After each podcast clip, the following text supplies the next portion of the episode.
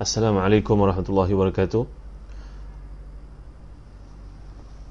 Alhamdulillahirabbil alamin wassalatu wassalamu ala asyrafil anbiya'i wal mursalin sayyidina wa maulana Muhammadin wa ala alihi wa sahbihi ajma'in. Innal hamdalillah nahmaduhu wa nasta'inuhu wa nastahdihi wa nastaghfiruh wa natubu ilayhi wa natawakkalu alayhi wa na'udzu billahi min shururi anfusina wa min sayyiati a'malina. May yahdihillahu fala mudilla lahu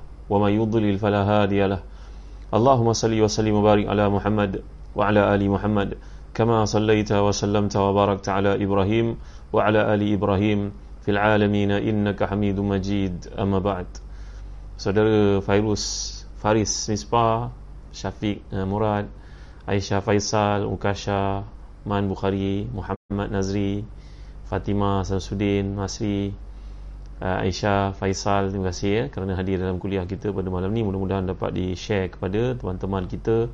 Moga-moga ada usaha kita untuk mengajak orang memahami kalamullah. Surah yang telah pun kita bentangkan selama ini merupakan surah yang dicintai oleh Nabi sallallahu alaihi wasallam iaitu Nabi seringkali membaca surah ini setiap malam. Nabi baca surah ini dan juga surah Al-Isra. Dan kita telah membincangkan surah Az-Zumar ini hingga ayat ke-9 pada kuliah yang lalu InsyaAllah pada malam ni Mana yang sempat kita akan cuba untuk uh, Bincangkan uh, Bermula daripada ayat 10 hingga ke ayat 20 InsyaAllah Firman Allah subhanahu ta'ala A'udzubillahi minasyaitanirrajim Qul ya ibadilladzina amanu Taqu rabbakum Lilladzina ahsanu fi hadhihi dunya hasana Wa ardullahi wasi'ah.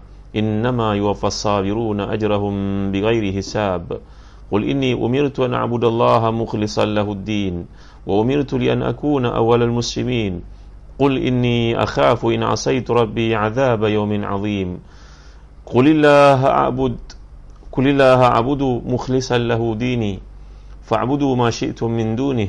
قل إن الخاسرين الذين خسروا أنفسهم وأهليهم يوم القيامة ألا ذلك هو الخسران المبين.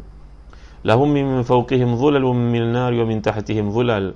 ذلك يخوف الله به عباده. يا عبادي فاتقون.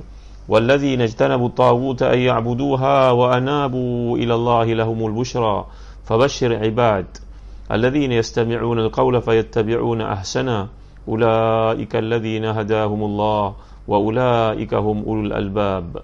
أفمن حق عليه كلمة العذاب؟ أفأنت تنقذ من في النار؟ لكن الذين اتقوا ربهم لهم غرف من فوقها غرف مبنية تجري من تحتها الأنهار وعد الله لا يخلف الله الميعاد صدق الله العظيم bagi yang memiliki tafsir Munir uh, sila rujuk pada jilid ke-20 ke-12 muka surat 232 katakan wahai Muhammad wahai hamba-hambaku yang beriman bertakwalah kepada Tuhanmu bagi orang yang buat baik di dunia ini akan mendapat kebaikan dan bumi Allah itu luas hanya orang-orang yang bersabar saja disempurnakan pahalanya tanpa batas. Katakanlah sesungguhnya aku diperintahkan agar menyembah Allah dengan penuh ketaatan kepadanya dalam menjalankan agama. Dan aku diperintahkan agar menjadi orang yang pertama-tama menyerahkan dirinya. Katakanlah sesungguhnya aku takut akan azab pada hari yang besar jika aku derhaka kepada Tuhanku. Katakanlah hanya Allah yang aku sembah dengan penuh ketaatan kepadanya dalam menjalankan agamaku maka sembahlah selain dia sesukamu Wahai orang-orang musyrik, katakanlah sungguhnya orang yang rugi adalah orang yang merugikan diri mereka dan keluarganya pada hari kiamat. Ingatlah yang demikian itu adalah kerugian yang nyata. Di atas mereka ialah lapisan-lapisan dari api dan di bawahnya pula lapisan-lapisan disediakan bagi mereka. Demikianlah Allah mengancam hamba-hambanya dengan azab itu. Wahai hamba-hambaku, maka bertakwalah kepadaku. Dan orang yang menjauhi tarut, iaitu tidak menyembahnya dan kembali kepada Allah. Mereka patut mendapat berita gembira. Sebab itu sampaikanlah khabar gembira itu kepada hamba-hambaku. Iaitu mereka yang mendengarkan perkataan lalu mengikut apa yang paling baik di antaranya. Mereka itulah orang yang telah diberi petunjuk oleh Allah dan mereka itulah orang yang mendapat yang mempunyai akal yang sihat. Maka apakah engkau hendak mengubah nasib orang yang telah dipastikan mendapat azab? Apakah engkau Muhammad akan menyelamatkan orang yang berada dalam neraka? Tetapi orang yang bertakwa kepada Tuhannya mereka mendapat kamar-kamar di syurga di atasnya terdapat pula kamar-kamar yang dibangunkan bertingkat-tingkat yang mengalir di bawahnya sungai-sungai. Itulah janji Allah Subhanahu wa taala. Uh, baik muslim-muslimat yang hati dan dikasihkan kita telah bincangkan surah Az-Zumar ni sampai ayat ke-9 pada kuliah yang lalu. Kalau kita masih ingat antara yang Allah SWT nyatakan uh, pada ayat yang ke-9 yang lalu qul hal yasawi alladhina ya'lamun wal ladzina la ya'lamun innama yatadhakkaru ul albab katakan apakah sama di antara orang mengetahui dengan orang yang tidak mengetahui. Sungguhnya Allah SWT memberikan jawapan hanya yang mendapat petunjuk mendapat peringatan adalah orang yang mempunyai akal fikiran iaitu orang yang berakal sihat. Yang kita telah bincangkan perkataan uh, albab ini mufrad dia adalah labib. Labib ni perkataan lub. Lub ni pula berarti adalah memiliki akal yang bersih. Sebagaimana kalau kita bayangkan kacang buah kelapa segala buah yang nak dikupas dalam dia putih bersih maka demikianlah gambaran perkataan lub itu merujuk kepada seorang memiliki akal yang bersih uh, kerana pertautannya dengan Allah dan kita telah bincangkan semua ayat yang uh, merujuk kepada orang golongan ulul albab ini mereka punya hubungan yang baik dengan Allah menusi qiyamul lail yang dilakukan secara berterusan.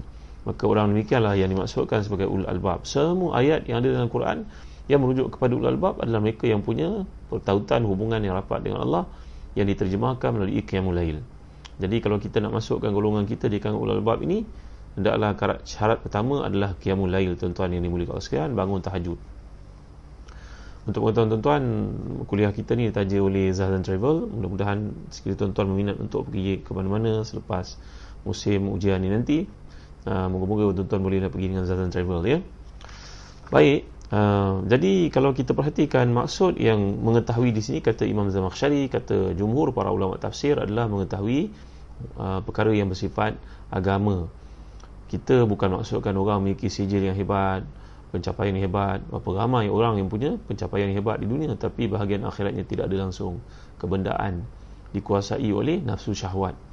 Berapa ramai uh, orang yang belajar dalam bidang yang mencabar ilmunya hebat, pelajaran sampai ke PhD, tapi hatinya hatinya tidak nampak kebenaran, hatinya tertutup daripada mendapat kebenaran. Maka ini bukanlah golongan dimaksudkan oleh Allah dalam ayat ini kata Imam Zamakhsyari dan kebanyakan para ulama tafsir. Jadi uh, Allah seterusnya membawakan kepada kita ayat yang ke-10 ni menceritakan tentang orang yang bertakwa. Orang bertakwa ni tuan-tuan kita telah bincangkan banyak kali tentang mereka dan perkataan takwa ni perkataan yang paling banyak disebut oleh Allah dalam Al-Quran. Jadi takwa ni sebenarnya merujuk kepada dua perkara. Kata para ulama perkataan takwa yang dibawakan oleh Al-Quran ini sebenarnya merujuk kepada dua perkara. Yang pertama uh, takut kepada Allah Subhanahu Wa Taala. Khaufun min khatar, takut kepada satu bahaya. Yang kedua, harakatun lidari hadzal khatar kalau kita dah takut kepada Allah SWT kita kena buat sesuatu untuk menyelamatkan diri kita daripada menjadi bahan bakaran api neraka dihukum, dikenakan seksa dan sebagainya seorang balik daripada umrah melihat uh, keajaiban Islam yang ada di Mekah itu uh, mukjizat uh, Nabi SAW yang berkekalan yang Allah jadikan di situ kesatuan umat Kaabah yang dihadap oleh umat Islam maka dia balik menyatakan saya nak berubah lah lepas ni. Insaf sangat tengok semayang berjemaah lima waktu. Memang dahsyat hubungan dengan Allah SWT ketika berada di Mekah buat umrah ataupun haji. Maka balik dia kekal dengan perang yang lama tapi dia berkata berikrar mengiktiraf apa yang dilihatnya itu untuk buat perubahan maka orang ini belum jadi bertakwa lagi takwa itu disertai mesti disertai dengan amal mesti disertai dengan amal salih nanti kita akan bincang surah Al-Kahfi di bahagian hujungnya Allah SWT menyatakan ومن كان يرجو لقاء ربه فمن كان يرجو لقاء ربه فليعمل عملا صالحا ولا يشرك بعبادة ربه أحدا hendaklah ketakwaan itu dibuktikan dengan amal salih dan ikhlas dalam apa yang dilakukan kalau setakat berkata saya nak jadi baik saya dah berubah saya insaf tapi perangai masih lagi kekal seperti lama dulu-dulu maka seseorang itu belum lagi mencakupi uh, maksud takwa yang dikehendaki oleh Allah Subhanahu Wa Taala. Jadi kalau kita belajar bahasa Arab perkataan digunakan oleh Allah di sini lilladzina ahsanu fi hadhihi dunya hasana. Bagi orang yang buat baik di dunia ni akan mendapat kebaikan. Ini nama ni dalam bahasa Arab dipanggil sebagai jinas istiqaq. Di antara ahsana dengan hasanah ini jinas namanya. Kalau kita belajar dalam bab balagha ada bab uh, bayan ma'ani. Ini adalah uh, satu bab nama jinas. Jinas iaitu uh, bagaimana kesamanya perkataan uh, yang Allah gunakan lilladzina ahsanu fi hadhihi dunya kemudian datang perkataan hasanah kalau kita bercakap bahasa Melayu menggunakan perkataan yang sama berkali-kali orang mungkin jadi bosan jadi boring melainkan kalau perkataan itu punya penekanan untuk kita sebut berkali-kali. Sebagai contohnya dalam menghadapi wabak pada hari ini maka ketua pengarah Kementerian Kesihatan yang kita sayangi pun akan bercakap perkataan itu balik-balik. Balik-balik perkataan yang sama. Ini tujuannya adalah untuk menekankan kepada kita penjagaan keselamatan supaya terpelihara dan selamat daripada uh, perkara-perkara yang membahayakan kesihatan kita. Jadi perkara itu disebut berkali-kali. Demikian juga Al-Quran. Kalau kita lihat pengulangan yang berlaku dalam Al-Quran bukan sia-sia kerana ia mengandungi makna yang penting kalau orang yang penting macam pengarah ketua pengarah kesihatan bercakap benda yang sama kita dengar pun jadi penat tapi itu penting. Kalau tak cakap benda itu, orang mungkin akan terjerumus dalam bahaya. Apatah lagi kalau Allah subhanahu wa ta'ala. Maka pemilihan perkataan itu bukan berlaku secara kebetulan. Diulang-ulang bukan menyebabkan kita rasa mual, rasa boring, rasa penat. Tidak. Itu sebab seperti yang dikatakan oleh para ulama, contohnya Syed Tantawi ketika mentafsir Al-Quran, anda boleh jumpa buku yang paling hebat. Memenangi hadiah box office. Dijadikan sebagai filem, movie dan sebagainya buku novel yang terkemuka itu tapi anda baca sekali dua kali pun anda rasa macam nak termuntah bacanya balik semula tapi ini tidak sekali-kali berlaku kepada Al-Quran Karim lagi dibaca lagi kita akan dapat melihat kehebatan, kemukjizatan yang daripadanya penggunaan perkataannya bukan kebetulan tuan-tuan. Tiap-tiap kali kita baca kita akan jumpa satu rahsia baru. Itu sebab Sayyidina Umar Khattab radhiyallahu anhu yang sangat tawaduk, yang sangat hebat, sahabat yang sangat mulia yang disifatkan Nabi inilah kana ba'di Nabi kana Umar. Kalau ada orang selepas aku menjadi Nabi inilah orangnya Umar Khattab radhiyallahu anhu. Wa inna minkum muhaddathun. Ada kalangan kamu yang mendapat ilham yang baik-baik? Antaranya adalah Umar. Umar ni mempunyai ilham yang sangat tepat sehingga banyak pandangan yang dikemukakan kepada Nabi SAW itu menepati apa yang Allah turunkan dalam Al-Quran. Bukan Allah mengikut pandangan Umar tetapi kerana bersihnya firasat Umar ini imannya, kesungguhannya, ketelitiannya, keikhlasannya maka Allah jadikan kata-kata itu menepati apa yang terdapat dalam Quran. Sehingga ia diturunkan sama seperti yang Umar Khattab radhiyallahu anhu mintakan kepada Nabi wasallam. Dalam isu aurat dalam isu menjadikan makam Ibrahim sebagai tempat untuk Nabi menjadi imam ketika salat supaya dapat dilihat oleh orang Islam di belakang daripada jarak yang jauh. Ini semua adalah kata-kata Umar Khattab radhiyallahu anhu. Dan permintaan Umar kepada Nabi supaya jangan pergi ke pengkebumian orang-orang munafik dan Allah turunkan ayat yang sama. Jadi Sayyidina Umar Khattab radhiyallahu anhu sangat mulia. Beliau berkata kunna naqra'ul Quran fazadna imanan. Kami baca Quran kami dapati iman ini meningkat. Beliau Sayyidina Umar yang mulia ini mendakwa mengatakan dengan penuh tawaduknya aku membaca surah Al-Baqarah itu 11 tahun lebih 11 tahun untuk faham. Aku mana tawaduknya Sayyidina Umar? Takkan orang macam Sayyidina Umar ni tak menghafaz Quran tuan-tuan ya? Keterlaluan lah kalau kita mengatakan Sayyidina Umar ni tidak hafal Quran. Tapi Sayyidina Umar berkata aku membaca surah Al-Baqarah itu berbelas tahun untuk faham. Dan setiap kali aku baca aku akan jumpa satu mesej yang baru dikemukakan oleh Allah SWT Sayyidina Umar ni tuan-tuan beliau menjadi imam sepanjang subuh membaca surah Yusuf nanti ada peluang kita baca surah Yusuf eh inama ashku bathi wa huzni Allah aku mengadu kesedihan hatiku dan stres diriku hanya kepada Allah ini Nabi Yaakob berkata ketika dia maklumkan kematian Nabi Yusuf di Makkah Serigala. Maka beliau berkata demikian. Tapi bagi orang yang baca Quran, walaupun kisah itu untuk Nabi Yaakob, dirasakan untuk dirinya. Berapa banyak masalah yang kita dalam hidup. Kita tak ada tempat mengadu melainkan Allah tuan Maka Sayyidina Umar Al-Khattab radhiyallahu anhu membaca ayat ini dengan penuh khusyuknya, tawaduknya, khuduk istislamnya, memahaminya, tadaburnya, kualiti yang sangat hebat. Menyebabkan satu Masjid Nabawi menangis bersama-sama dengannya tuan-tuan. Dan uh, para muslimat yang berada di rumah semayang di rumah pada waktu itu mereka mendengar suara tangisan mereka pun menangis di rumah masing-masing apa yang saya nak bawa kepada tuan-tuan itulah dia perkataan yang dipilih oleh Quran sangat hebat difahami oleh mereka yang faham dan orang yang tidak memahami Al-Quran adalah orang yang kita bimbang hatinya penuh dengan noda dan dosa tuan-tuan dia tidak mendapat kelazatan yang diperoleh oleh orang-orang beriman. Jadi perkataan yang Allah pilih dalam Quran ini bukan kebetulan. Dia mengandungi makna yang tertentu. Lagi dia hayati, lagi dia tadabbur, lagi kita akan dapat melihat keserasian yang luar biasa dikemukakan oleh Allah taala dalam ayat-ayat ini. Ayat ini menyeru kepada orang yang beriman supaya mereka bertakwa kepada Allah dan takwa itu ya tahakkak dapat dilaksanakan dengan dua cara. Kenal Allah dan buat segala perintahnya jadi kalaulah tuan-tuan tuan-tuan mempunyai seorang pemimpin raja ini dikemukakan oleh seorang ulama ketika menyampaikan kuliahnya dalam masjid haram kepada maharaja ataupun raja maghribi. Dia membayangkan bagaimana kekuasaan Allah ni umpamanya kalau kita ni punya seorang raja raja ni punya anak-anak perempuan yang sangat cantik puteri-puteri yang sangat cantik. Tapi raja ini mempunyai satu kebengisan uh, satu kekuasaan yang luar biasa seorang yang menakutkan. Berani tak tuan-tuan pergi usik anak-anaknya? Yang mana siapa usik dia akan mengakhir, mengakhiri hidupnya dengan pedang dipancung kepala? Berani tak tuan-tuan tentulah kita takut kan tuan-tuan. Maka dengan Allah lebih-lebih lagi. Allah itu uh, dalam dalam kehidupan kita Allah menjadikan macam-macam perkara bersifat ujian. Perkara maksiat perkara itu perkara ini. Tapi Allah beritahu kau sentuh benda ni aku akan aku akan masukkan ke neraka. Neraka macam ni sifat-sifatnya. Maka orang-orang beriman mendengar ayat itu mereka mesti takut. Kerana mereka melihat di depan mereka bagaimana orang yang kena hukuman itu. Maka tuan-tuan dimuliakan Allah sekalian kalau dengan raja dengan maharaja yang sangat kuat dan sangat ditatur itu kita merasa takut dengan Allah patut lebih-lebih lagi. Tetapi takutnya kita kepada maharaja itu mungkin kita boleh lagi daripadanya. Tapi takut kepada Allah tak boleh lagi padanya kena cari juga benda-benda yang menyebabkan rida Allah itu kena pada kita. Jadi tuan-tuan mati dan dikasih sekalian kita belajar kat universiti. Okay, sebahagian kita belajar di universiti. Universiti belajar untuk lulus. Nanti lulus dapat sijil. Sijil nanti boleh kerja terpulang lah nak kerja sendiri ke nak kerja dengan orang ke orang hormat lah orang ada sijil ni. Maka kita pun belajar bersungguh-sungguh.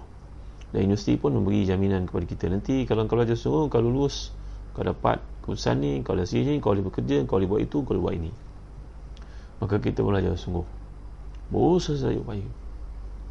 Eh tuan-tuan dimulakan sekarang tapi kedatangan kita kesungguhan kita bayar yuran kita buat assignment kita dia periksa last kali semester sebelum kita graduate. Tiba-tiba kita pun demam. Kita pun jawab periksa paper yang terakhir itu tak dapat sempurnakan dengan baik. Kita pun tuan-tuan nak dapat dua markah saja lagi untuk lulus. Agak-agak dengan pertimbangan universiti ini dengan rekod kita yang baik sepanjang kita belajar mudah tak untuk universiti mempertimbangkan? Kedatangan kita, kesungguhan kita, assignment kita buat, penghormatan kepada guru-guru, pesyarah kita, memang tip top semuanya. Kini kita cuma tersekat dua markah saja untuk lulus. Agak kalau jumpa dengan uh, dengan dean ataupun dengan rektor universiti presiden universiti ke mereka bagi lulus tak tuan-tuan punya percaturan? Agak tuan-tuan dapat tak lulus tuan-tuan? Ha, Lina Zakaria Fisadian Junaida? Agak-agak boleh lulus tak? Tentulah pertimbangan universiti ini melihat kebaikan kita lulus kan Maka demikian juga dalam bertakwa kepada Allah tuan-tuan. Kita buat yang terbaik. Yang terbaik. Lepas tu kita serah kepada Allah SWT. Mungkin ada kelompangan sikit Kekurangan sikit, kelecihan sikit. Ada kecuaian sikit. Tapi itu dengan rahmat Allah Yang Imam Ghazali umpamakan. Kena ada raja dengan khauf. Raja pengharapan, khauf takut. Macam sayap burung. Burung terbang dengan dua sayap. Dia memerlukan dua sayap untuk terbang. Ya Maka demikianlah dalam hidup ini kita orang bertakwa buat yang terbaik. Takut pada Allah kemudian kita pun kata pada Allah, ya Allah, aku dah buat yang terbaik ya Allah. Aku dah buat yang terbaik tapi aku tak tahulah. Rabbana la tu'akhidna in nasina wa akhtana Rabbana wa la tahmil alaina isran kama hamaltahu alladhina min qablina. Rabbana wa la tuhammilna ma la taqata lana bih wa'fu anna waghfir lana warhamna anta maulana fansurna 'alal qawmil kafirin. Ya Allah, aku buat yang terbaik Ya Allah. Tapi ada kelemahan, ada kelecehan, kekurangan, kecuaian. Ada terabai itu, terabai ini, kau ampunkanlah Ya Allah. Ya, macam itulah kita bercakap dengan Tuhan kita. Tuan-tuan dalam konteks takwa sebenarnya. Jadi orang yang buat yang terbaik ni ladzina ahsanu fi hadhi dunya hasana wa ardullahi wasi'a innama yuwaffas sabiruna ajrahum bighairi hisab.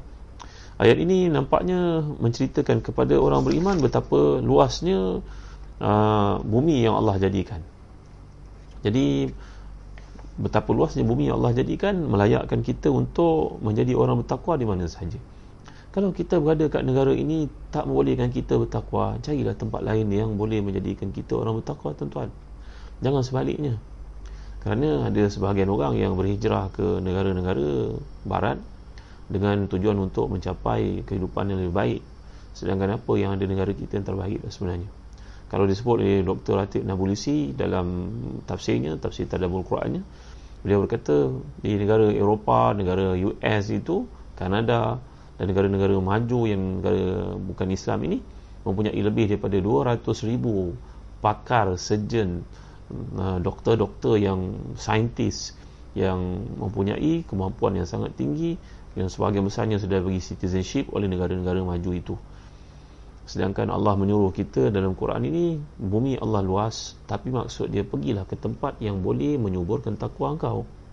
Jangan kau pergi tempat yang boleh menyuburkan kocik engkau saja. Nanti macam mana kalau tiba-tiba kau balik ke negara barat itu? Anak engkau besok berkahwin perempuan anak perempuan kau besok berkahwin dengan seorang Yahudi. Datang jumpa kata ni Benjamin Bunyamin ini minat nama memang nama Nabi lah. Nama adik Nabi Nabi Bunyamin pun ada.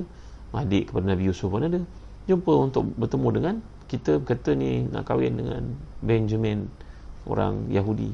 Macam mana tuan-tuan? Kerana kita dalam kehidupan ni kadang-kadang menjadikan kiblat keutamaan kita adalah kebendaan. Allah masuk ke sini bumi Allah luas. Pergi ke tempat yang boleh menjamin ketakwaan dan kesinambungan hidupmu dalam keridhaan Allah sampai ke akhirat.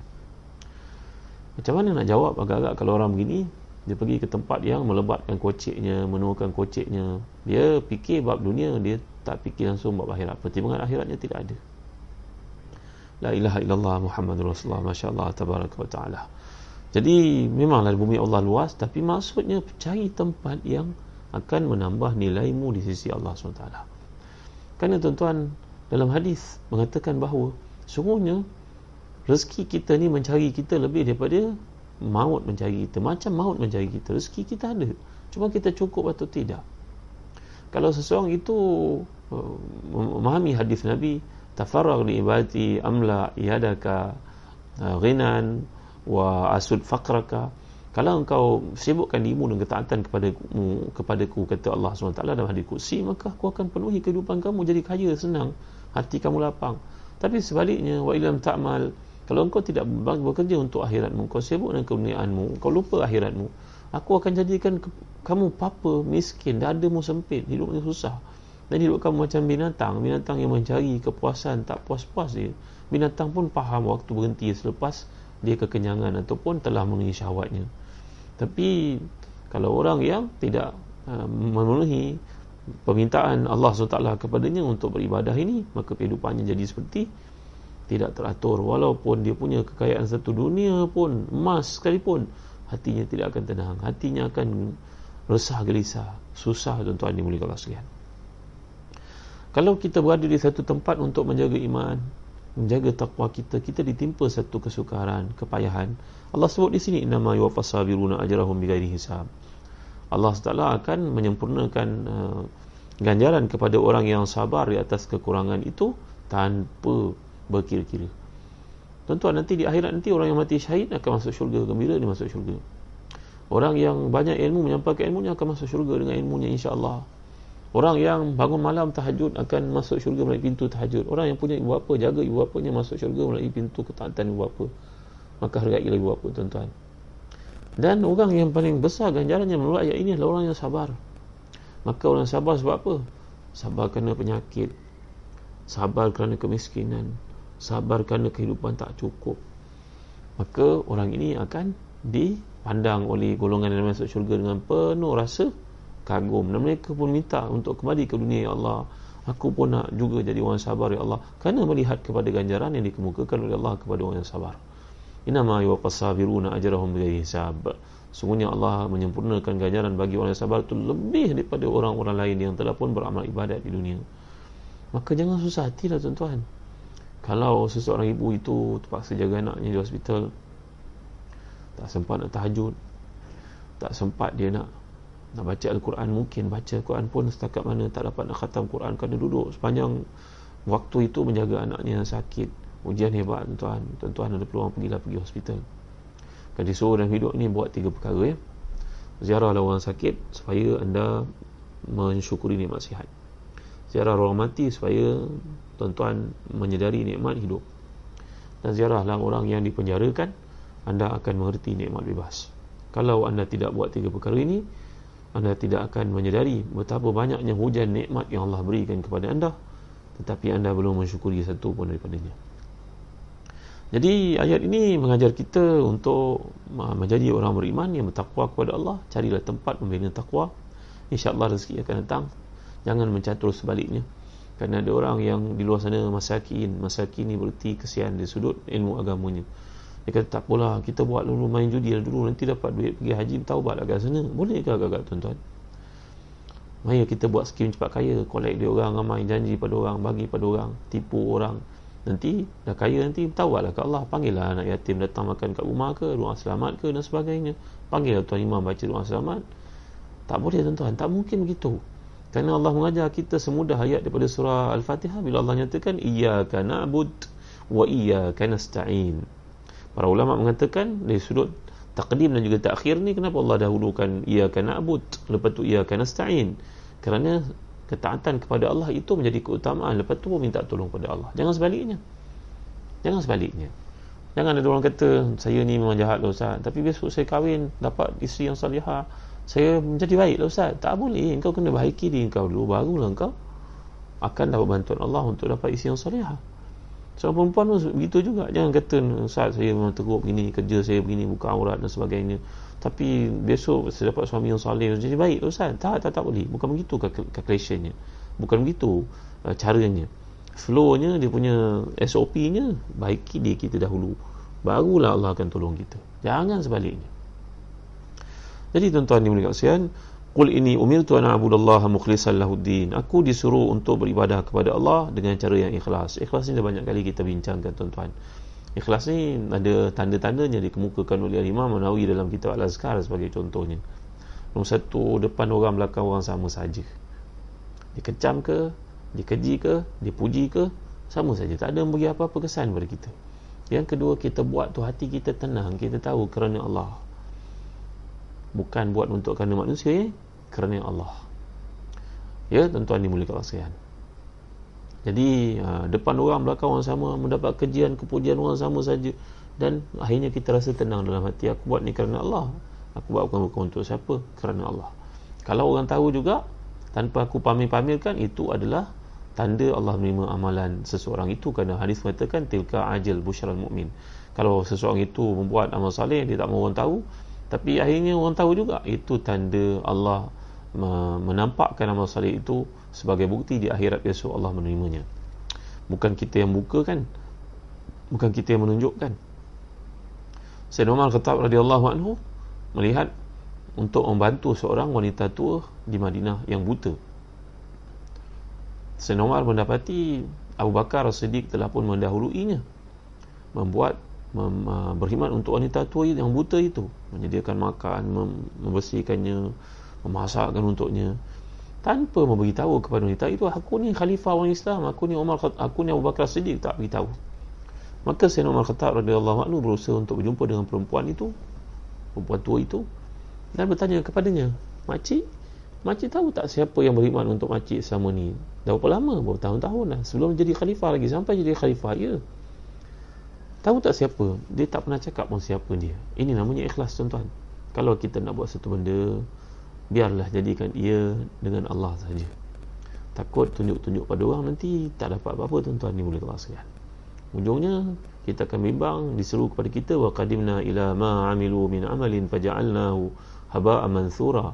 Di akhirat nanti nampakkan segala kerja lakukan itu umpama gunung tapi bila disentuh rupa-rupanya debu-debu yang berterbangan tidak dinilai oleh Allah tidak dipandang olehnya jadi wa umirtu li an akuna awal muslimin aku disuruh untuk menjadi orang pertama Islam dan Nabi kita sallallahu alaihi wasallam diturunkan ayat ini menceritakan tentang Nabi kita.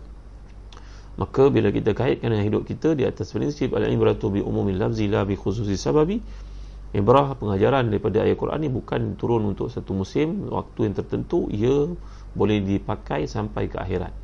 Sampai bila-bila. Maka kita kena menyertakan diri kita dalam konteks ayat itu supaya bangun kesuburan, kesungguhan beribadah kepada Allah. Jangan kita baca oh ni cerita untuk Nabi ya sebelum untuk Nabi tak ada kena mengaku tak. Kita kena jadikan kita sebahagian daripada ayat itu. Ini namanya istintaq. Ini namanya tadabbur tuan-tuan. Ini namanya kita menyertakan diri kita istisyar, merasakan diri kita masuk dalam ayat itu. Inilah dia cara para sahabat membaca Al-Quran Al-Karim. Bila mereka menjumpa dengan ayat-ayat berkaitan dengan syurga, mereka gembira, senyum mereka, hilang segala kesedihan. Bila mendengar tentang neraka, ketakutan mereka bimbang mereka seandainya mereka yang akan dimasukkan ke dalam neraka itu jadi tuan-tuan rahmati dan dikasih sekalian Qul ini akhafu in asaitu rabbi azab yawmin azim. Aku takut kalau aku melakukan maksiat kepada Tuhanku azab yang sangat pedih.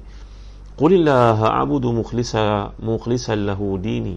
Kepadanya lah aku beribadah dengan penuh ikhlas dalam agamaku untuk Allah kerana Allah kepada Allah. Tuan-tuan jangan kita berkata dalam hidup ini saya, isi saya, syarikat saya, tak tak. Ini perkataan-perkataan yang Allah benci tuan-tuan. Antara sebab yang Allah murka kepada Firaun kerana dia berkata hazil anharu tajri min tahti. Ini sungai mengalir di bawah tapak kaki aku. Dia boleh sombong itu dan penasihat kanannya adalah Karun si sombong toki yang sangat terkemuka yang kaya yang daripada keluarga Nabi Musa yang Nabi Musa doakan untuknya mendapat kekayaan tapi dengan kekayaan itu dia kelabu mata dan akhirnya musuh Nabi Musa dan menyertai Firaun untuk menghalang dan menyekat dan bahkan membunuh dan untuk membunuh Nabi Musa alaihissalam. Dan seorang lagi penasihat mereka bernama Haman. Haman ni penasihat politik. Uh, si Karun ni penasihat dari sudut harta, pelobi, pemberi harta dan sebagainya, penyokong. Tuan-tuan dimulai Allah sekian. Jadi Allah cukup benci kepada golongan seperti Haman, Karun dan Fir'aun ni kerana kata-katanya aku, aku, aku. Eh, mana pergi Nabi SAW ya? Mana pergi para sahabat eh? Matakanlah tak ada orang salih yang telah meninggal dunia untuk kita ambil contoh. Kenapa kita eh? kita ni betul-betul hebat ke maka tuan-tuan yang dimuliakan sekalian ini yang diajar oleh Islam supaya kita menceritakan orang yang telah mati itu lebih baik daripada orang masih hidup kerana orang yang telah mati itu telah lepas segala ujian dalam hidupnya tapi orang masih hidup ni belum tentu dia akan istiqamah sampai ke akhir hayatnya dan uh, tuan-tuan dimuliakan sekalian kita dapat melihat dalam ayat ini uh, perbincangan tentang ikhlas dah berkali-kali kita sebut nanti kita akan jumpa banyak lagi ayat seperti ini fa'budu ma syi'tu min duni Qul innal khasirin allazina khasiru anfusahum wa ahlihim yawmal qiyamah. Ala dzalika huwal khusranul mubin. Beribadahlah kamu kepada siapa yang kamu kehendaki. Ayat ni bukan ayat suruhan ni, ayat ni ayat kecaman. Macam kita menjadi marah kepada mungkin anak-anak kita yang tak ikut cakap, kita cakap pada dia. Ha, banyak lagi main. Kalau budak tu sedang manjat, ha, panjat panjat panjat tinggi lagi. Kita bukan disuruh manjat, tapi kita nak amaran bahaya kalau jatuh patah kaki, patah tangan maka ayat-ayat Quran yang dibawakan kepada kita bila kita baca seperti ini kita kena menyelami dan mengkaitkannya dengan suasana pada zaman Nabi sallallahu alaihi wasallam dahulu. Lalu Allah mengajar untuk mengatakan bahawa orang yang rugi adalah orang yang rugi diri mereka dan ahli keluarga mereka di akhirat nanti. Allah beri kepada kita isteri, beri kepada kita anak-anak. Beri kepada kita kerja, beri kepada kita kereta, beri kepada kita kesihatan, beri kepada kita apa lagi? peluang maka jangan jadikan benda-benda ini semua untuk bawa kita ke neraka tuan-tuan iyakum jangan benda-benda ini bawa kita ke neraka. Kerana apabila Allah nyatakan kat sini orang yang rugi dia akan rugi dirinya dan keluarganya di akhirat.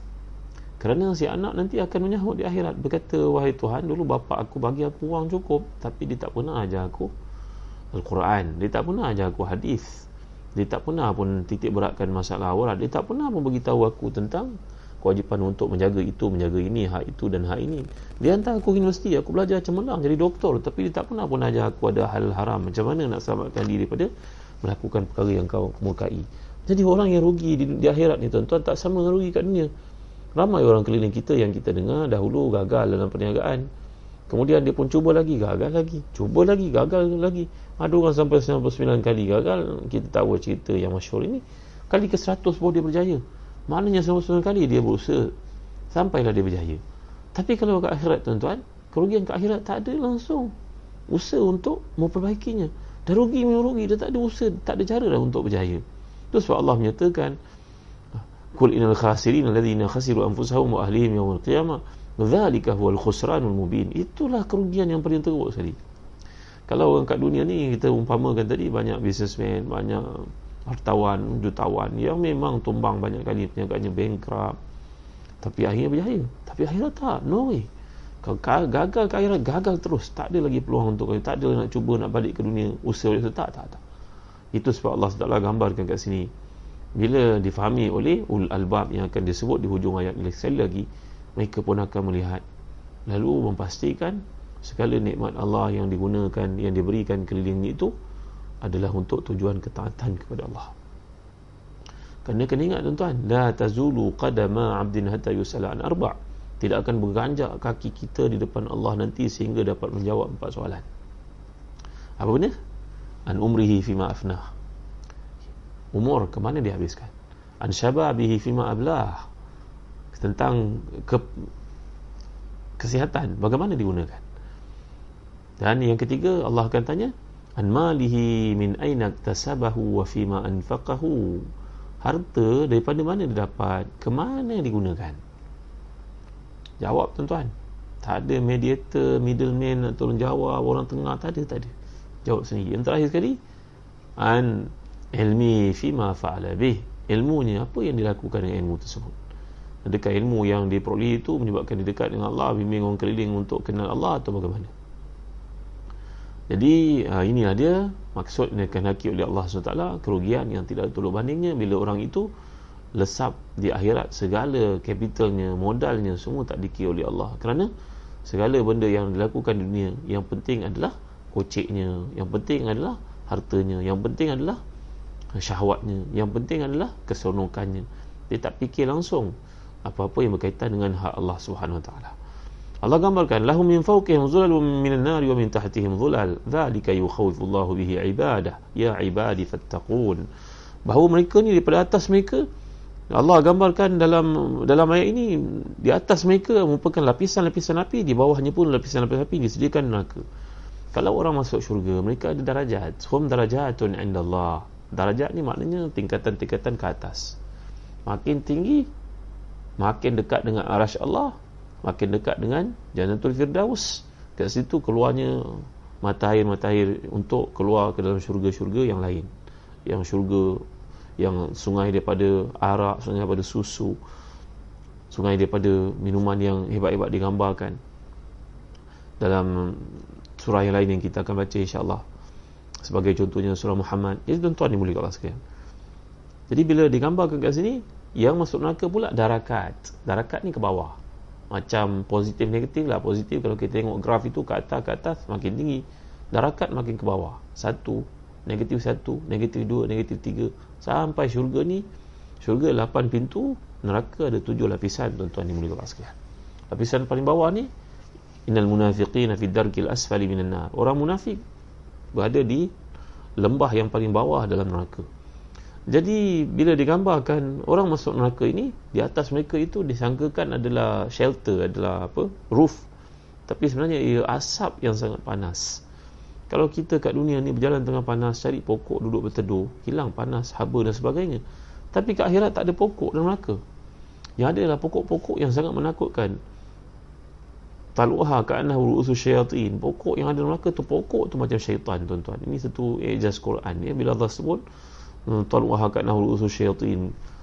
Pucuk pokok ini, kepala pokok ni, puncak pokok ni macam rupa syaitan, macam kepala syaitan.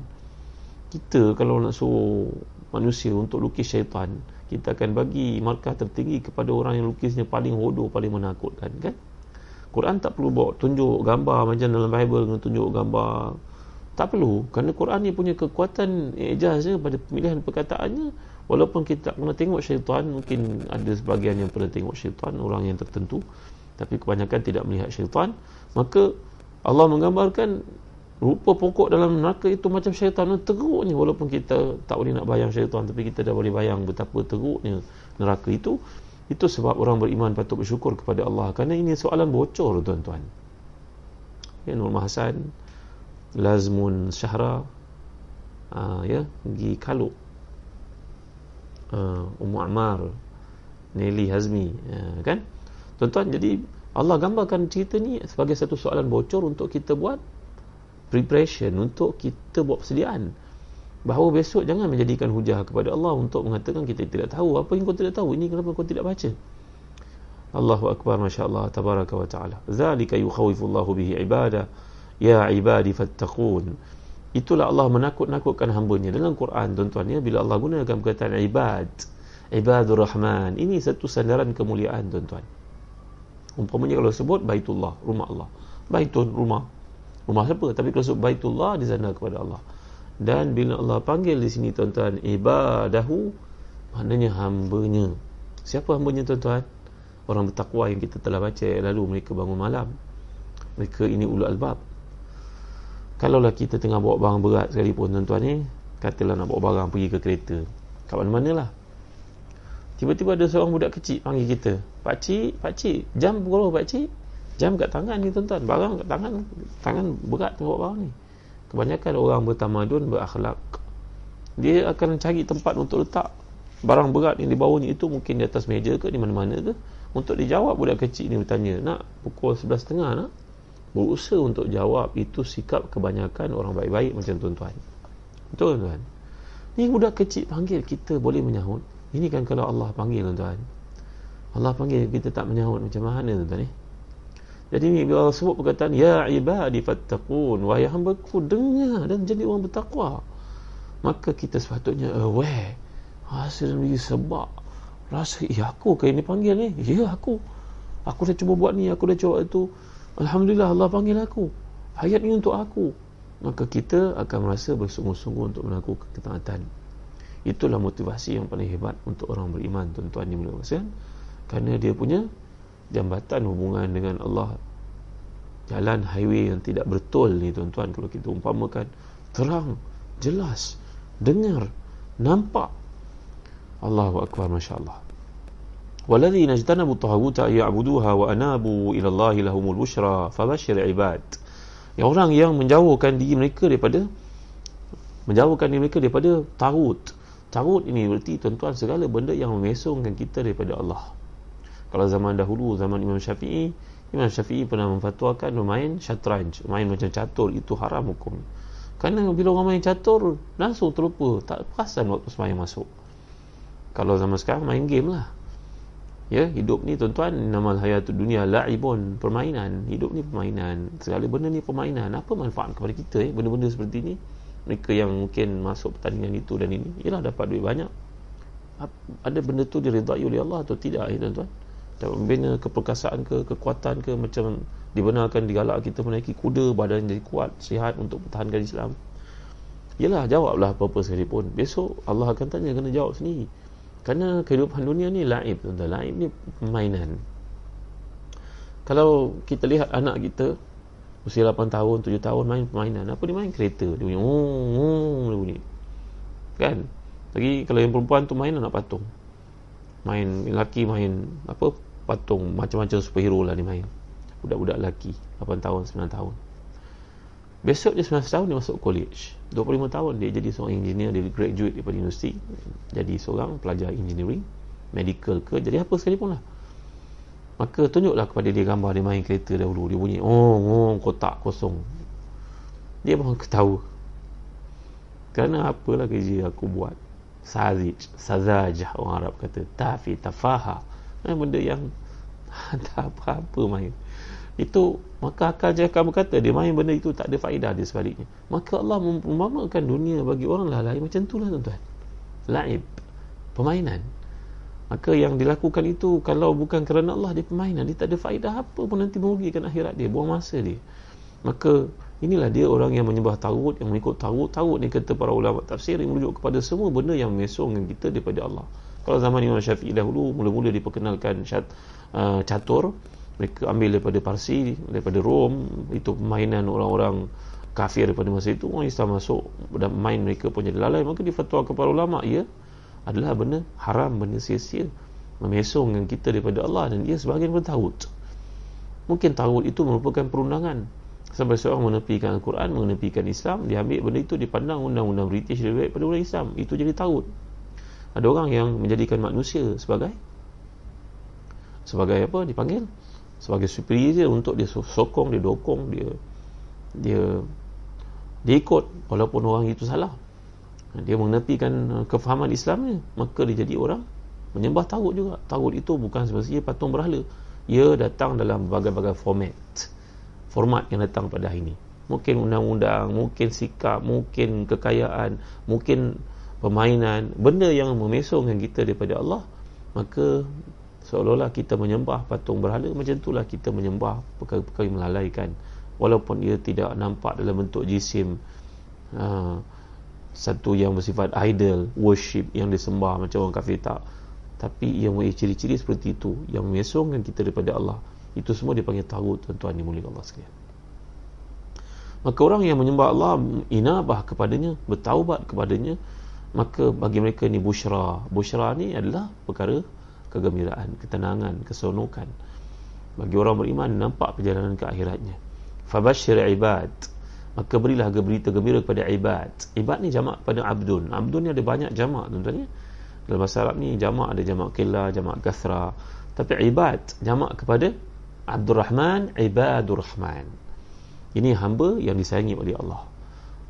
Hamba-hamba yang disayangi oleh Allah. Tapi kalau kita sebut abid, ain bayadal itu jamak kepada abdun juga, tapi abid ini adalah orang yang tidak punya nilai di sisi Allah. Hamba kepada hawa nafsu dipanggil sebagai abid. Abid, bukan abid. Eh, itu ain alif badal, ada orang namanya abid. Itu orang banyak beribadat itu. Tapi kalau abid, ain bayadal, abid itu maknanya hamba-hamba kepada nafsu kepada syahwat bukan hamba kepada Allah hamba Allah jamaknya ibad ini uh, telitinya dan precisenya bahasa Arab tuan-tuan ni untuk kita pelajari. Alladzina yastami'una alqawla fayattabi'una ahsana ulaika alladzina hadahumullah wa ulaika humul albab. Orang yang mendengar seruan dan uh, mengikutinya dengan sebaik-baiknya maka orang itulah yang berhidayah oleh Allah dan mereka itulah orang yang dipanggil sebagai ul albab. Sebab turunnya ayat ini kita boleh lihat pada muka surat 235 daripada tafsir Munir ini tuan-tuan. Juwaibir meriwayatkan daripada Jabir bin Abdullah ketika turun ayat uh, daripada surah Al-Hijr ayat 44 neraka itu punya tujuh pintu laha sab'atu abwabin maka seorang ansar datang kepada Nabi dan berkata ya Rasulullah saya memiliki tujuh orang budak tujuh orang hamba untuk tiap-tiap tujuh pintu itu saya takut saya masukinya saya merdekakan hamba-hamba saya yang tujuh orang Lalu Allah SWT pun menurunkan ayat ini. Fabashir ibad alladzina yastami'una al-qawla fayattabi'una ahsana. Dengar aja ayat Quran, maka apa tindakan orang-orang beriman dia berusaha untuk menepati, mengikuti segala saranan yang dikemukakan dalam ayat-ayat Allah SWT itu. Berusaha sedaya upaya. Ya Allah, neraka ada tujuh pintu. Aku ada tujuh orang hamba. Kalau aku merdeka tujuh hamba ni, agak-agak tujuh-tujuh pintu neraka ni tertutup untuk aku kan. Itu sebab kita digalakkan lepas sayang maghrib, tuan-tuan. Lepas yang subuh kita baca Allahumma ajirni minan nar. Allahumma ajirni minan nar. Allahumma ajirni minan nar. Kalau ramai Allahumma ajirna minan nar kan? Berapa kali? Satu riwayat mengatakan tiga, satu riwayat mengatakan tujuh. Mudah-mudahan tujuh yang kita baca tu menutup tujuh pintu neraka uh, ke, ke atas kita. Ya, tuan-tuan ni mulia Allah sekalian. Ini disebut oleh Imam Nawawi dalam kitabnya Al-Azkar tentang uh, sunnah mengucapkan tiga atau tujuh kali lepas sembahyang subuh dan lepas sembahyang maghrib ya. Baik. Jadi Imam Ibn Hatim mengatakan daripada Zaid bin Aslam ayat ini turun berkaitan dengan tiga orang ketika masa jahiliah mengikrarkan la ilaha illallah iaitu Zaid bin Amr bin Nufail Abu Dhar al-Ghifari dan juga Salman al-Farisi radhiyallahu anhu. Salman al-Farisi radhiyallahu anhu yang telah pun um, berusaha untuk mencari kebenaran kisahnya seperti kisah Nabi Ibrahim alaihissalam kaumnya menyembah api dia mencari usaha untuk mencari kebenaran masuk agama Kristian bila padri itu nak mati padri itu wasiatkan untuk pergi kepada padri yang lain. Daripada tempat ke tempat akhirnya jatuh sebagai tawanan. Ditangkap orang diperhambakan dijadikan sebagai hamba sahaya. Dijual akhirnya jatuh ke tangan seorang Yahudi. Ketika berada di Madinah satu hari sedang banyak pokok kurma dia mendengar datangnya seorang Nabi. Dikatakan oleh tuan uh, perbualan tuan uh, kebun kurmanya Yahudi itu dengan jirannya yang merupakan sepupunya maka dia pun lupa tu cerita panjang tuan-tuan. Nanti ada peluang saya cerita bagaimana perjalanan mereka ni untuk mencari kebenaran. Allah turunkan ayat untuk memuji mereka. Adakah ayat ini terbatas kepada mereka saja tuan-tuan? Ya Syafiq Murad Ali Subuh Lazmul Syara Intan Suraya. Adakah ayat ini turun untuk mereka saja? Jawablah. Tak. Betul. Ayat ini bukan untuk mereka saja. Bukan untuk mereka saja. Ayat ini untuk orang yang mengikuti kebenaran pada hari ini walaupun sukar, walaupun susah, walaupun payah. Seorang sahabat bercerita kepada saya bahawa dia bekerja dengan seorang perempuan bukan Islam. Perempuan bukan Islam itu suaminya mati, perempuan ini sudah tua, Wan Sri ni. Maka katalah pada pekerja muslim ni, drivernya, tolong datang cepat ya, sebab saya nak pergi meeting ke KL. Driver ni dah cakap semalam kepada Puan Sri ni bahawa saya nak datang lambat besok sebab semayang asal 4.45 pada masa itu. Saya habis semayang pukul 5. Saya akan sampai kat sini paling cepat pun 5 suku. Saya harap 5 sebelum setengah saya sampai. tapi orang yang kiblatnya dunia keduniaan ni berkata kepadanya kan saya cakap tentang pukul 5 tak boleh Puan Sri saya cakap saya tulis sampai pukul 5, pukul 5 kerana semayangnya sayangnya kepada semayangnya nanti kalau sampai kat KL tak tahu pukul apa tuan-tuan perempuan bukan Islam ini berkata kepadanya engkau semayang tongong-tongik kau dapat apa tak kaya-kaya macam aku pun maka si muslim ini dengan ketakwaannya kepada Allah dan keyakinannya bagi rezekinya adalah Allah. Dia mendengar cerita-cerita ke- kewajipan untuk taat kepada Allah lebih daripada manusia. Maka dia menyerahkan kunci kereta mewah ini. Terima kasih Puan Sri. Saya tak kerja dengan Puan Sri pun rezeki saya ada banyak. Saya ditakdirkan menjadi driver Puan Sri. Tapi tanpa hidup dengan Puan Sri pun rezeki Allah ada banyak untuk saya. Terima kasih. Ini berlanggaran dengan prinsip hidup saya sebagai seorang Islam. Penghinaan yang saya terima seperti ini memang saya tak, tak boleh nak saya tak boleh nak telan Oh minta maaf Ahmad, minta maaf Ahmad, saya gurau. Tak, tak, tak. Terima kasih, saya akan tinggalkan tempat ini. Tuan-tuan, orang Islam dia kena ada dignity tuan-tuan. Dia kena ada kemuliaan diri kerana yang beri kepada dia rezeki adalah Allah. Bukannya makhluk, bukannya manusia. Jadi kalau kita lihat para sahabat adalah contoh terbaik untuk kita ikuti yang mempamerkan ketaatan kepada Allah, ketaatan kepada Rasulullah, kecintaan kepada akhirat mengatasi segala-galanya. Saya janji nak cerita pada tuan-tuan kisah seorang yang telah mencium kepala seorang Kristian. Sahabat yang masukkan ini namanya Abdullah bin Huzafa As-Sahmi. Abdullah bin Huzafa Huzafa As-Sahmi. Beliau ni dahulu saya pernah cerita sedikit yang mana Rasulullah menghantarnya kepada Maharaja Parsi Kisra untuk berdakwah masuk Islam. Dan Kisra mengoyakkan surat Rasulullah itu. Dan bila dia sampai ke Madinah dia beritahu Kisra mengoyakkan surat Rasulullah Rasulullah kata nanti kerajaannya akan dikoyakkan sebagaimana dikoyakkan surat itu benar berlaku pada zaman Umar Khattab radhiyallahu an. Beraninya Abdullah bin Huzaifah ni tuan-tuan. Kalau zaman dahulu walaupun ada undang-undang bahawa diplomatik tak boleh dibunuh, tapi ada juga yang dibunuh. Kalau dia pergi makan racun mati tengah jalan, orang tak kata raja itu yang bunuh atau tempat yang ditemui itu bunuh. Macam-macam terdedahkan macam-macam. Zaman dulu pergi bukan zaman sekarang ada escort, ada begitu begini. Dapat pasport DC dan sebagainya tak. Tapi Allah Zafar Sami ni apa Nabi suruh buat dia buat. Tak ada sikit pun keraguan. Dia bila dah pergi berdakwah kepada Kisra, Kisra tidak masuk Islam, berdakwah kepada Kaisar pula, iaitu pemimpin tertinggi kerajaan Rom. Pun Rom menolak untuk masuk Islam. Walaupun dia tahu kebenaran. Kisra Majusi itu menolak terus. Akhirnya anaknya bunuh dia sendiri yang kita telah ceritakan dahulu. Maka Maharaja Rom bila dia hantar surat itu, dia rasa nak beriman. Tapi menteri-menteri tidak mahu beriman. Maka Maharaja Rom ini melihat ini beraninya orang Islam datang jumpa aku ni. Siapa namanya? Abdullah bin Huzafa As-Sahmi. Lama sebab itu Nabi wafat, Abu Bakar naik jadi khalifah, Umar naik jadi khalifah. Sebab kekuatan Abu Bakar, maka Umar menghantar Abdullah bin Huzafa sekali lagi perang menghadapi Rom. Abdullah bin Huzafa As-Sahmi jatuh ke tangan Rom sebagai tahanan perang, tuan-tuan.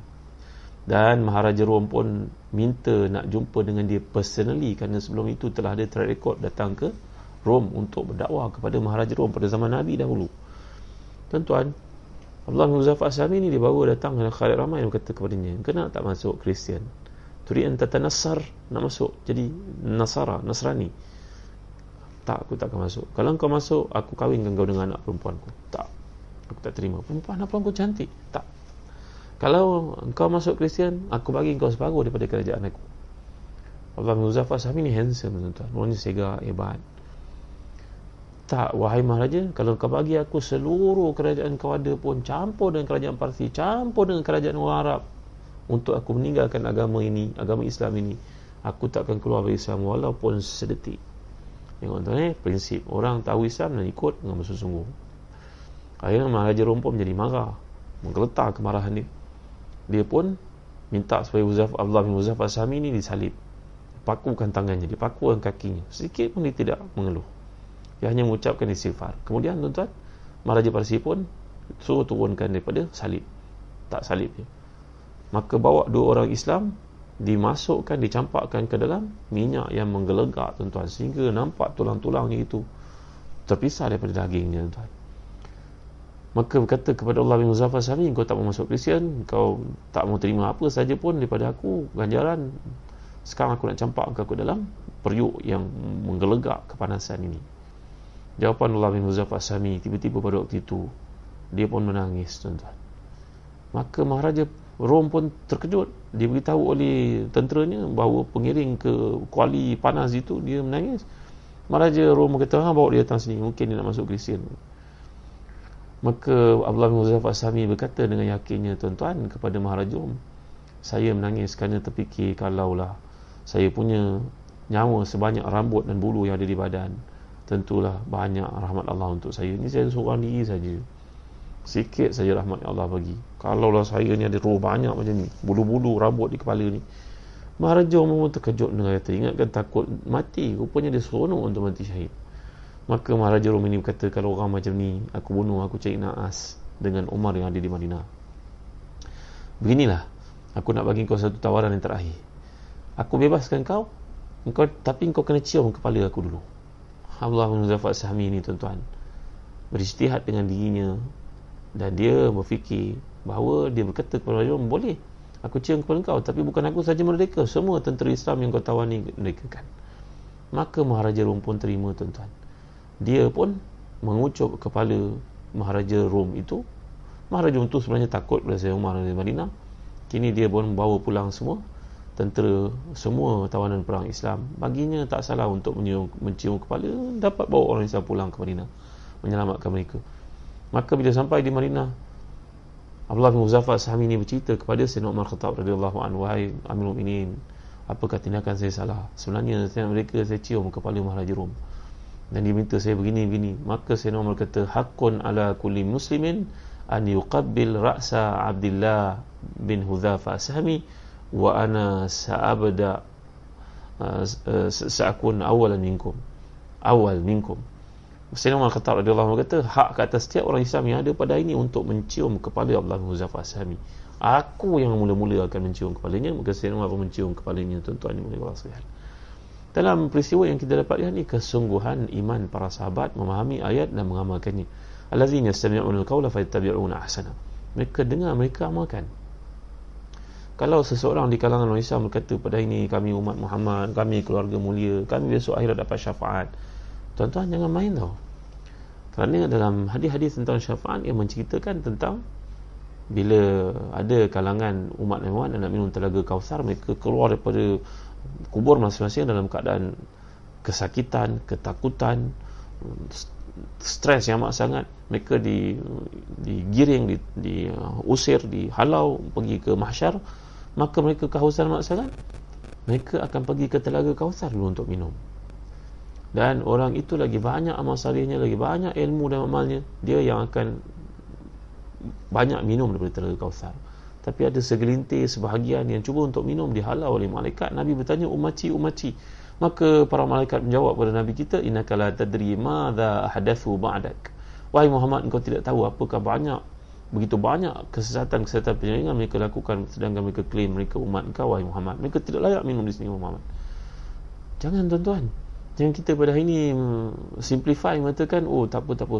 Kita umat terbaik kita umat Islam. Kuntum khairat umatin ukhrijat nas memang layak itu. Sampai dekat uh, dinding OIC pun tertulis kuntum khairat umatin ukhrijat nas kamu umat terbaik dikeluarkan untuk manusia. Tapi ada penyempurnaan ayat. Kuntum khairat umatin ukhrijat nas ta'muruna bil ma'ruf wa tanhauna 'anil munkar wa tu'minuna billah. Dia ada syarat-syarat dia untuk mendapat khairat ummah tuan-tuan. Jadi kepada kita yang menyangkakan bahawa aku dapat ampunan macam budak universiti tadi yang tak belajar apa-apa tiba-tiba kata tak apa tak apa. Aku Malaysia tentulah universiti kesian kat aku bagi aku lulus. Kalau tak macam mana? Siapa nak bagi usaha tentu tak tak boleh tuan-tuan. Kena usaha dulu. Kalau ada sebarang kecuaian kelemahan orang akan mengambil kira kesungguhan kita yang ada sebelum itu untuk memudah begitulah juga dalam beribadah kepada Allah. Dengar dan cuba buat yang terbaik. Maka ini dimaksudkan oleh Allah SWT ulaika ladzina hadahumullah wa ulaika hum ulul albab. Itulah orang yang dapat hidayah daripada Allah. Itulah ulul albab. Lagi sekali Allah ulang ulul albab ini tuan-tuan. Jadi ulul albab ni dapat mencakupi beberapa syarat yang telah kita lihat daripada awal lagi yang kiamulainya dan kesungguhannya untuk buat yang terbaik bukan buat yang simple-simple buat yang terbaik do the best buat yang terbaik jadi dalam kehidupan ini kita akan rasa puas dan gembira hidup kita saman bila kita dah buat yang terbaik. Barulah kita boleh menyerahkan diri kepada Allah Subhanahu Wa Taala. Nampaknya setakat ayat ke-18 saja pada malam ni untuk kita bincangkan. Mudah-mudahan Allah memberkati kita. Allah beri pada kita kekuatan untuk mengamalkan uh, segala tuntutan yang terdapat dalam ayat-ayat yang indah ni. Itu sebab Nabi kita sallallahu alaihi wasallam uh, mengajar kita tuan-tuan yang dimuliakan Allah sekalian untuk sentiasa minta tolong kepada Allah SWT. Antara doa yang paling banyak Nabi amalkan kata Ummu Salamah radhiyallahu anha, aku perhatikan Nabi tak pernah mengabaikan doa ini. Apakah doa ni tuan-tuan? Allahumma muqallibal qulub thabbit qalbi ala dinik. Allahumma muqallibal qulub thabbit qalbi ala dinik. Ataupun yang lain Allahumma musarrifal qulub sarif qalbi ala ta'atik. Ha, mari kita baca sama. Allahumma muqallibal qulub thabbit qalbi ala dinik. Allahumma muqallibal qulub thabbit qalbi ala ataupun lain Allahumma musarrifal qulub sarif qalbi ala ta'atik. Maksudnya sama sama tuan-tuan ya wahai tuan yang membolak-balikkan hati tetapkan hati ini dalam agamamu tetapkan hati ini dalam ketaatan kepadamu. Ini doa yang paling banyak Nabi amalkan seperti disebut dalam hadis riwayat Bukhari daripada Ummu Salamah radhiyallahu anha. Bagi Syafiq uh, Syafiq kau dapat tulis dalam doa ni malam ni ya terima kasih kepada Umrah Zazan kepada Zazan Travel kerana menaja program kita pada malam ni. Uh, Syafiq terima kasih Syafiq Murad. Allahumma muqallibal qulub thabbit qalbi ala dinik. Uh, boleh ambil ya? Wahai Tuhan yang membolak balikkan hati tetapkan hatiku dalam agamamu. Kerana bila ditanya kepada Nabi SAW apakah doa Nabi paling banyak? Doa ni wahai Rasulullah? Paling kerap Rasulullah menjawab ma min ahadikum illa wa qalbuhu baina isba'ini min asabi'ir rahman yuqallibuhu kaifa tiada seorang pun daripada kita melainkan hatinya terletak di antara dua jari daripada dua jari ar-rahman. Dia boleh membolak-balikkannya mengikut kehendaknya. Maka hendaklah kita minta kepada Allah tasbit. Tasbit ni makna tetap hati kita dalam kebenaran dalam ketaatan dalam kesungguhan melakukan amal soleh kita pun nak masuki Ramadan beberapa pagi saja lagi.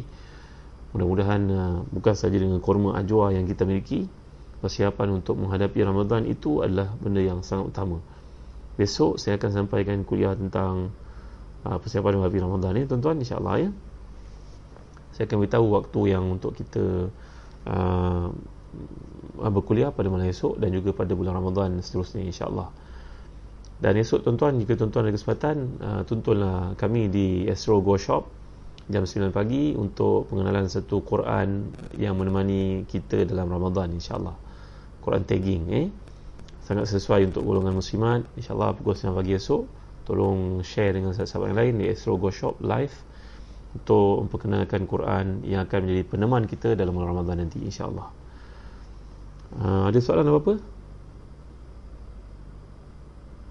terima kasih lagi kalau doakan untuk saya Muhammad Zaid bin Abdullah Allahumma qalibal qulub sabit qalbi ala dinik Jami'atul Wafa bin Muhammad Rafi'i. Ya Allahumma muqallibal qulub thabbit eh betul kan je sabit tu? Thabbit ha, thabbit tu ejaan dia T H A.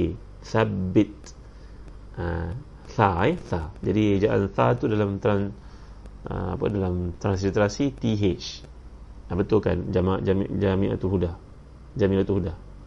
Sawi Ghazali, terima kasih. Atas doa. Jun, Nur Azina, terima kasih, terima kasih ya. Nisa Nur Hasana. Allahumma muqallibal qulub thabbit. Betul kan ejaan tu juga? TH bukan TS, TH. Thabbit qalbi ala dinik. Ha, eh? K tu kalau nak buat besar pun lagi baik sebab K tu merujuk pada Allah, dinika Allah eh. Baik. Allahumma salli wa qulub salli mana ala ta'atik. Terima kasih Syafiq Murad. Terima kasih.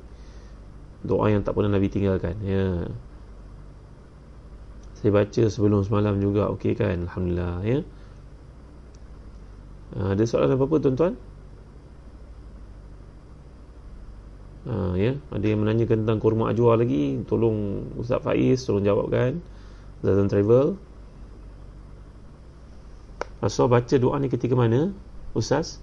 bila-bila masa yang warid dalam hadis Nabi mengamalkannya lepas qiyamul lail Nabi nak siap-siap untuk pergi ke masjid pada waktu subuh itu daripada rumah uh, Ummu Salamah radhiyallahu anha maka Nabi mengamalkan doa Allahumma muqallibal qulub thabbit qalbi ala dinik. Allahumma musarrifal qulub sarif qulubana atau qalbi ala ta'atik. Eh? Ha, ya? Ida? Dah faham eh? Ida Zarina Ya Allah terima kasih Ustaz. Banyak manfaat. Insyaallah mudah-mudahan eh? Doakan saya sihat. Setiap tuan-tuan perempuan yang menonton bersama sihat. Eh? Ha, masya-Allah hati ada kebenaran. Terima kasih Ustaz Zan Travel menaja Zan Travel menaja pada mana Alhamdulillah Terima kasih Terima kasih Ustaz. Semoga Allah Jasa Terima kasih Persiapan Api Ramadan. Uh, Ustaz apa hikmah di sebalik kisah-kisah yang berulang-ulang dan ber, dan berbahagian-bahagian dalam beberapa surah Al-Quran? Tidak sesuai secara terbab Uh, turunnya Al-Quran ni daripada permulaan surah Az-Zumar kita dapat lihat tanzil. Tanzil ni berarti turunnya lain daripada anzal. Tanzil ni berarti turunnya mengikut tahap-tahap fasa-fasa. Zaman Mekah lain daripada zaman Madinah kemudian ada peristiwa-peristiwa yang berlaku maka setiap kali tekanan ataupun uh, suasana iklim yang mempengaruhi dakwah Nabi itu maka datang ayat untuk merawat masalah-masalah itu jadi dia merawat daripada angle yang berbeza-beza kalau pada kali ini tentangan daripada pihak musyrikin datang ayat cerita Nabi Musa. Bila tentangan daripada pihak Yahudi datang cerita Nabi Musa daripada bahagian yang lain. Yang untuk berdakwah kepada untuk beri motivasi kepada Nabi dan sekali juga berdakwah kepada Yahudi yang menentang Nabi. Jadi macam tu cerita-cerita yang dibawa Al-Quran dia sebenarnya kalau kita perhatikan mempunyai pattern yang tersendiri bergantung pada musim turunnya persoalan yang datang. Banyak soalan-soalan yang ditanyakan maka kita dapat lihat dalam Quran ada pernyataan daripada Allah yas'alunaka 'anil mahid contohnya. Mereka bertanya kepadamu wahai Muhammad tentang isu haid orang perempuan. Ayat ini turun surah al-baqarah ketika nabi sampai di Madinah orang-orang Arab ni terpengaruh dengan pandangan-pandangan orang Yahudi dalam isu wanita-wanita yang period contohnya. Maka datang ayat untuk merawat isu itu menjelaskan memberi penjelasan memberi penerangan. Ha, macam tu eh. Jadi turunnya kisah-kisah itu mengikut waktu berbeza-beza maka cara um, menyelesaikannya pun berbeza-beza. Walaupun kita nampak berulang-ulang tapi sebenarnya tidak.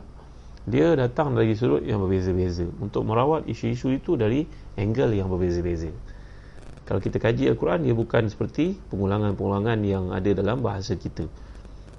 Yang kadang-kadang menjemukan untuk orang mendengar eh? baik. Persiapan yang terbaik untuk menghadapi Ramadan insyaAllah. Nanti kita bincang eh? Nur, Nuril Nuril Is. Lawang masih Khalifah Syifa doa ni baik dibaca selepas tak akhir ke Ustaz? Boleh boleh. Ha, lepas tak akhir boleh dalam sujud boleh kalau kita semayang. Asal saja jangan, jangan terputus pergerakan dengan imam. Nanti boleh membatalkan semayang kita dengan imam eh? Kita semayang bersendirian boleh baca. Dan Nabi bacanya lepas tahajud. Mohon Ustaz menghuraikan sedikit lagi tentang doa dan sujud dengan doa dalam Al-Quran. Kalau kita baca Muqalibal Qulub. Uh, doa dalam sujud dalam hadis yang sahih Nabi sabda akrabu ma yakunu abdu ila rabbih kaunuhu sajidan fa'akthiru fihi du'a serapat-rapat hubungan manusia dengan Tuhannya ketika dia sedang sujud maka banyakkan doa. Kalau kita sembahyang malam boleh kita boleh panjangkan sujud untuk doa. Panjangkan sujud untuk doa. Tapi kata Imam Anawi dalam majmuk sepanjang malam ni lebih baik panjangkan qiyamnya. Kalau kita tak boleh nak baca surah yang kita hafaz mungkin tak banyak surah yang kita hafaz kita boleh buka Quran di depan kita untuk baca maka kita boleh baca panjang qiyamnya lebih panjang sunat panjang qiyam pada waktu malam lebih pada sujud Faham eh? Jadi dalam sujud kita boleh berdoa. Kalau kita tak boleh baca dalam bahasa Arab, bacalah bahasa Melayu dalam hati. Kalau boleh baca bahasa Arab, katalah kita baca Rabbana atina fid dunya hasanah fil akhirati hasanah wa qina azabannar. Itu ayat Quran. Ayat Quran dilarang kita baca masa rukuk dan masa sujud. Oleh kerana dia adalah satu doa dan dia ayat Quran kita ubah sikit. Jadi Allahumma rabbana atina fid dunya hasana. Tambah perkataan Allahumma di awal. Kalau doa ni tadi Allahumma muqallibal qulub sabit qalbi ala dinik boleh baca lah dalam sujud. Eh? Ah okey. Mak Izrin terima kasih. Muafiq Ashikin Kasim betapa berapa harga Quran tagging tu Ustaz Ah besok lah tunggu esok Ashikin. Nak beritahu sekarang tak suspend nanti. Ustaz saya ibu tunggal umur 40 tahun. Boleh ke pergi umrah seorang diri? Uh, hukumnya boleh pergi umrah kerana dalam peruntukan kebenaran oleh undang-undang Saudi wanita berusia 45 tahun ke atas dibenarkan pergi tanpa mahram. Bawah 40 tahun bawah 45 tahun mereka kena ada mahram eh? Doa minta hutang kita dibayar ada tak ustaz doa minta hutang kita dibayar. Ha eh ini nanti saya bagi doa ni boleh ke?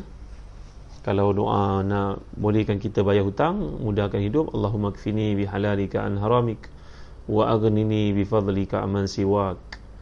Ha, eh? nanti doa nak orang bayar hutang kepada kita nanti saya maklumkan insyaallah Ahmad Kamaluddin Ibn Majid bila waktu duha bermula waktu duha mula ni lebih kurang pada pukul macam sekarang 7.45 dah mula duha berakhir lebih kurang dalam uh, 12.30 ha, eh? lebih kurang waktu duha Okey. Lebih kurang pukul 8. Kalau pukul 8 tu memang confirm dah mula waktu duha. Okey. Baik tuan, setakat ini saja dulu. InsyaAllah kita jumpa lagi pada malam esok. Saya akan maklumkan waktu yang tepat uh, untuk kita uh, berkuliah lagi pada bulan Ramadan. InsyaAllah mudah-mudahan segala kebaikan yang ada dalam majlis ini. Mudah-mudahan Allah beri kepada kita keberkatan, kesihatan, keafiatan. Samalah kita berdoa pada Allah. Alhamdulillah Rabbil Alamin Wassalatu wassalamu ala ashrafil amya wal Sayyidina wa maulana Muhammadin wa ala alihi wa sahbihi ajma'in Allahumma fillana dhunubana wa liwalidina warhamhum kama rabawna sigara. ولجميع مشايخنا ولجميع أصحاب الحقوق علينا ولجميع المؤمنين والمؤمنات. المسلمين والمسلمات الأحياء منهم والأموات برحمتك يا أرحم الراحمين. اللهم آت نفوسنا تقواها وزكها. أنت خير من زكاها. أنت وليها ومولاها برحمتك يا أرحم الراحمين. اللهم مقرب القلوب ثبت قلوبنا على دينك. اللهم صرف القلوب صرف قلوبنا على طاعتك. اللهم اللهم أعنا على ذكرك وشكرك وحسن عبادتك. اللهم ربنا تقبل منا إنك أنت السميع العليم وتب علينا يا مولانا إنك أنت التواب الرحيم. اللهم لا تدع لنا في مقامنا هذا ذنبا إلا غفرته ولا مريضا إلا شفيته ولا هما إلا فرجته ولا لينا إلا قضيته ولا مصيبة إلا نفسته ولا عزبا إلا زوجته ولا عقما إلا أنجبت له ولا عيبا إلا سترت ولا حاجة من هوائج الدنيا والآخرة. يا لك رضا ولنا فيها صلاة إلى أديتها وقضيتها ويسرتها يا رب العالمين. Ya Allah ya Tuhan kami kurniakan hidayah taufikmu kasih pada kami kepada pemimpin-pemimpin kami pada sekalian umat Islam ya Allah kurniakan kebahagiaan kebaikan kesihatan pemeliharaan di sisimu ya Allah daripada segala perkara yang tak diingini penyakit penyakit musibah dan sebagainya untuk kami pemimpin-pemimpin kami untuk sekalian doktor, untuk para polis, askar, jururawat yang bertugas sepanjang musim yang sangat hebat ujian ini ya Allah. Ya Allah angkat daripada kami musibah ini ya Allah angkat kami dan semua umat Islam. Selamatkan kami daripada musibah ini wahai Tuhan. Kasihan kami wahai Tuhan. Ya Allah ya Tuhan kami jangan ada seorang pun yang berhimpun dalam majlis ilmu bersama kami pada malam ini. Yang memiliki aib yang kau tutupkan, yang sakit yang kau sembuhkan, yang akan musafir yang kau selamat bila balik ini ya Allah. Yang ada seorang pun yang memiliki hajat segi baik untuk dunia akhiratnya Melainkan kau sempurnakan Kerana kau maha kaya Tidak akan mengurangkan sedikit pun daripada penguasaanmu, khazanahmu, kekayaanmu Ya Allah Jangan ada seorang pun di kalangan kami Yang belum berkahwin yang kurniakan untuknya Sama ada suami yang salih atau isteri yang salihah Yang akan bahagia dunia akhiratnya Ya Allah Yang ada seorang pun yang belum beroleh anak Meninggal kurniakan untuknya Anak-anak yang salih yang salihah Yang akan bahagiakan dunia juga akhiratnya Ya Allah yang ada seorang pun yang berhutang yang kau tunjukkan untuknya jalan keluar dari hutang-hutang yang jadi terbaik yang tidak mudaratkan dunia akhiratnya ya Allah. Rabbana atina fid dunya hasanah wa fil akhirati hasanah wa qina azaban nar. Wa sallallahu ala sayyidina Muhammad wa ala alihi wa sahbihi wa wasallam. Alhamdulillahirabbil alamin. Taqallahu minna minkum. Terima kasih tuan-tuan. Ha, mohon tuan-tuan tak keberatan untuk kongsikan video ini kepada semua sahabat kita, keluarga kita, ahli karya kita, rakan sekolah kita. Mudah-mudahan ini menjadi sebab setiap orang mendapat hidayah daripada Allah. Sekian Assalamualaikum warahmatullahi wabarakatuh.